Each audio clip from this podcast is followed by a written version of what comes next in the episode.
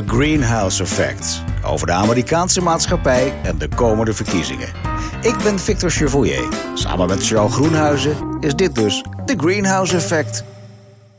Charles, we zijn weer terug. Het is natuurlijk met de coronacrisis op dit moment echt wel een groot wereldwijd drama aan het worden. Trump heeft het gehad over de economische impact. Kun je daar iets over vertellen wat daar tot nu toe bekend over is? Ja, heel simpel. Ongeveer 10 miljoen Amerikanen hebben zich de afgelopen weken opgegeven voor een werkloosheids, een soort Amerikaanse WW-uitkering, waar je niet al te veel van moet voorstellen, maar het systeem is er wel.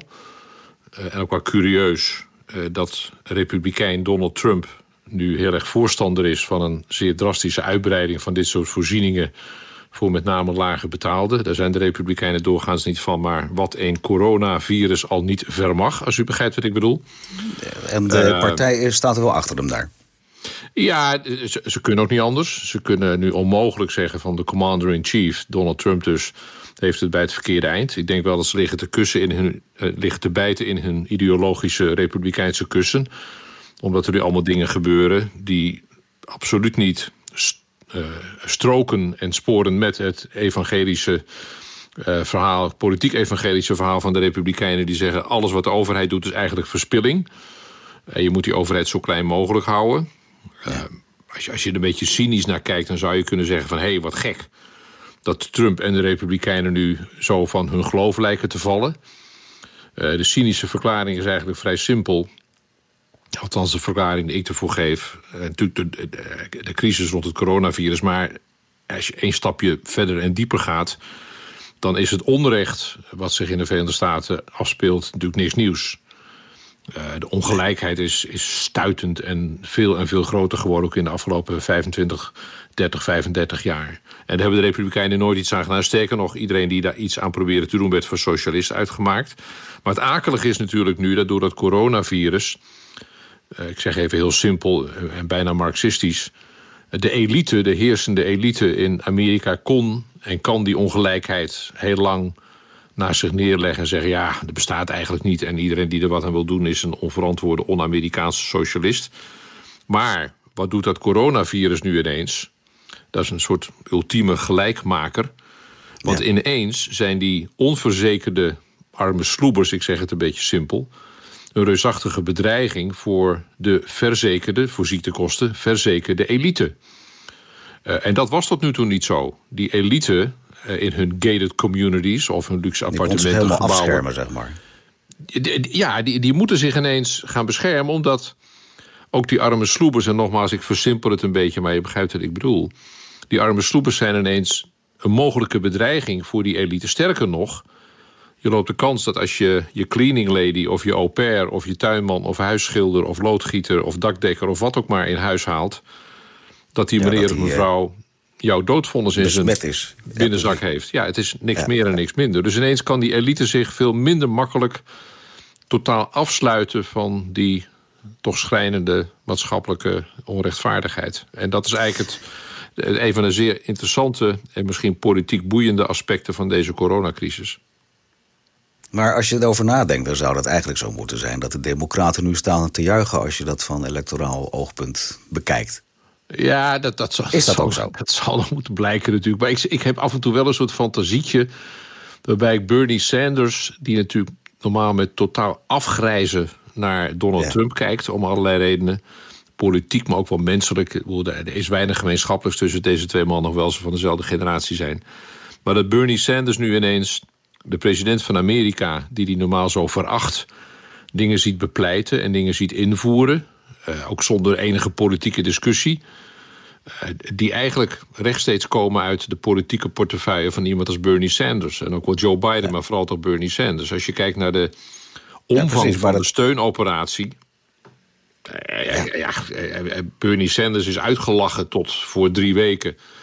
omdat hij met een politiek pakket aankwam. Ja, als het gaat om hulp aan armen, ziekteverzekering, infrastructuur enzovoort, waarbij de Republikeinen echt in afgrijzen of in een totale hiklach schoten, omdat het ongeveer de federale begroting zou gaan verdubbelen. Mm-hmm. En wat zien we nu 3 weken later? Ja. President Trump doet ongeveer hetzelfde. precies. Dus Bernie Sanders zit er denk ik met gemengde gevoelens. En zit waarschijnlijk tegen het televisiescherm te schreeuwen vanuit zijn huis daar in Vermont. Dat is precies wat ik altijd heb voorgesteld. Jij denkt echt in beeld, hè? Je ziet het echt voor je. Ja, precies. Maar goed, dat is natuurlijk niet echt zo. Maar het is wel... alle panelen zijn aan het schuiven, Victor. Ja. Dit is van een omvang en van een heftigheid die jij en ik niet hadden kunnen verzinnen in gewone politieke omstandigheden. En we zitten nu in ongewone politieke omstandigheden. Maar durf je dan nu, als we het even vanuit electoraal oogpunt bekijken, durf je nu te zeggen van dat dit nou in het voordeel van Trump is? Of is het nou juist in het nadeel van hem? Daar is het eigenlijk iets te vroeg voor. Dat is een beetje flauw, maar het is wel te vroeg. We weten niet wat de dynamiek van dit coronavirus en van de crisis daaromheen is tegen de tijd dat het 3 november is. We weten, en dat zie je nu ook in de opiniepeilingen, dat op dit moment Trump wat stijgt, een paar procent, niet spectaculair, maar een paar procent stijgt in de opiniepeilingen. Amerika is natuurlijk grosso modo een 50-50 nation. En het gaat zeker ook om Trump, hoewel niet helemaal 50-50... omdat hij eigenlijk structureel beneden de 50% scoort. Als je Amerikanen vraagt, kun je goed of af wat de president doet, dan is het ongeveer zo 43, 44, 45% zegt ja, ik keur het goed en 50% keurt het af. Nou, daar win je de verkiezingen niet mee. Maar normaal gesproken, als de economie goed gaat, is dat heel gunstig, met name voor een zittende president. Nou, tot voor 3 weken kon Trump roepen, nou, de economie is nog nooit zo fantastisch geweest als juist nu onder Donald Trump. Nou, dat is nu voorbij. Maar krijgt hij daar straks de schuld van? Want dan is er een tweede mechanisme, rally around the flag, follow the leader. Op het moment dat het Trump lukt, en dan moet je niet naar april of mei of juni kijken, maar moet je kijken naar oktober, november. Op het moment dat Trump dan met redenen, al dan niet correcte redenen, maar met redenen kan zeggen van dames en heren, ik heb die crisis toch maar goed bezworen voor u en we zijn weer op de weg terug.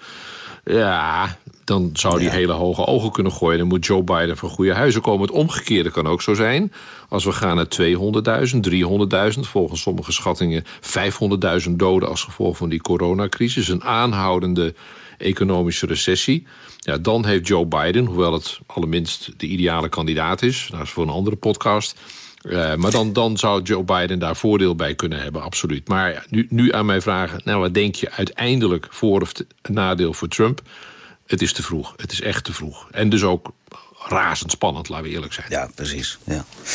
Nu hadden we het er al in de start van deze podcast over de immense impact die de economie krijgt daar. En dat is denk ik de Verenigde Staten nog veel gevoeliger voor is dat wij binnen Europa zijn.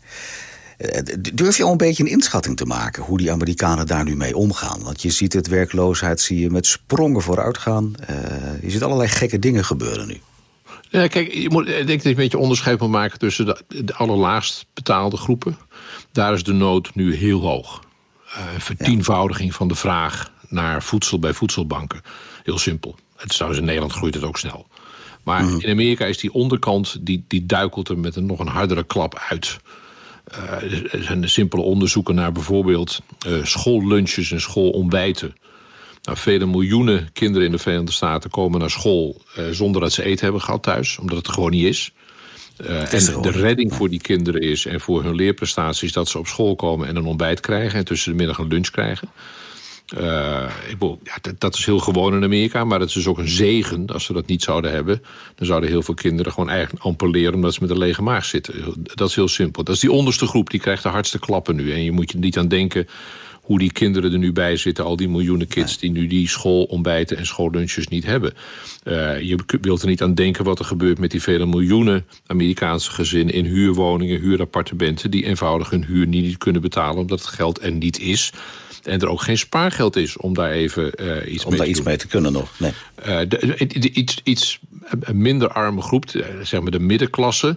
Kijk, die zijn misschien nog wel meer dan wij hier in Nederland gemiddeld in ieder geval gewend aan harde klappen, Victor. Die zijn gewend aan dat je van de een op de andere dag ontslagen kunt worden. Die zijn gewend om geweldige tegenslagen te verwerken met bijvoorbeeld ziektekosten. Dat is niet makkelijk. Daar gaan ook mensen massaal aan failliet.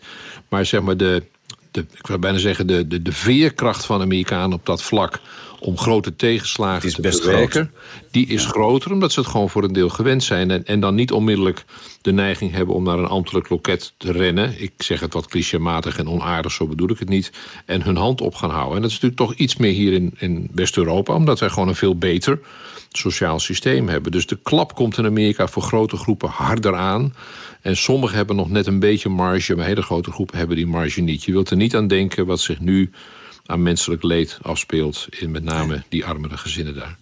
Nee, moet je inderdaad niet te lang bij stilstaan dat dat op je laat inwerken. Heb jij trouwens de indruk dat dit kan leiden tot echt sociale onrust in de Verenigde Staten? Nou, daar ben ik ontzettend benieuwd naar. Het is wel een scenario waar ik over heb nagedacht. Kijk, Amerika is geen revolutionair land. Bernie Sanders riep van ik ben een socialist en die preekt een socialistische revolutie. Niet zoals de Sovjet-Unie of China of Cuba of zo. Hoor. Het is meer een beetje sociaal-democratisch. Het is meer Joop den Uyl dan Jozef Stalin of Mao Tse Tung, laten we eerlijk zijn. Voor degene, maar vraag of dat nou echt de socialisten waren overigens. Nee, goed. Voor de jongere luisteraars, dames en heren, Joop den Uyl, dat was een PvdA-leider een aantal jaren geleden. Victor en ik weten dat nog. Nee, maar even serieus. Amerika is geen land van de sociale onrust. Er wordt bijna niet gestaakt. Vakbonden zijn niet heel erg machtig meer. Onder andere omdat ze van deel zijn weggepest door de Republikeinen en door werkgevers, laten we eerlijk zijn. Maar er moet wel wat gebeuren voordat Amerikanen de straat opgaan of verdergaande sociale actie ondernemen. Aan de andere kant, wat ik net schetste. Ik hoorde het scenario is er wel voor nou, toch? Wat zeg je?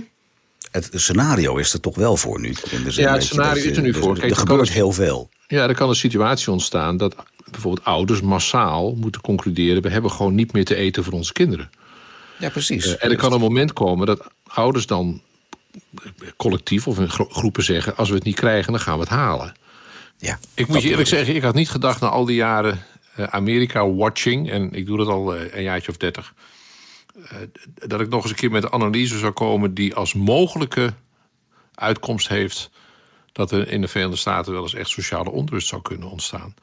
Maar de voedingsbodem daarvoor is natuurlijk wel in de afgelopen tientallen jaren gelegd als je nadenkt over de groeiende verschillen tussen arm en rijk, het kortwieken van de vakbonden, het kapotmaken van Obamacare, het niet onderhouden van de infrastructuur enzovoort. En daar komt dit nu bij, de coronacrisis, die een aantal betrekkelijke zekerheden toch van hun anker slaat. En een van die zekerheden was altijd dat Amerikanen uiteindelijk toch niet echt in protest of echt in verzet komen tegen maatschappelijk onrecht, omdat het zich ook niet heel erg goed verhoudt met de Amerikaanse mentaliteit. Maar die zekerheid dat dat niet zal gebeuren en dat ze niet de straat op zullen gaan en niet op een bepaald moment zullen zeggen van we gaan ons recht niet meer vragen, maar we gaan het halen.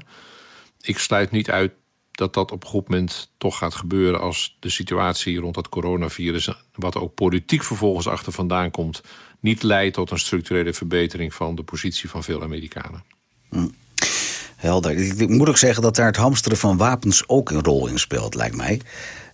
Maar daar wil ik het graag de volgende podcast over hebben. Want we zitten bijna, misschien wel ruim aan de 15 minuten show. Ja, de verkoop van vuurwapens is echt through the roof, zoals de Amerikanen zeggen. Ja, geweldig, hè? Ja, er zijn altijd mensen die hiervan profiteren, van zo'n crisis. En de wapenverkopers, dat is een categorie die zeker daarin past. Oké. In de volgende podcast. Dankjewel, Charles.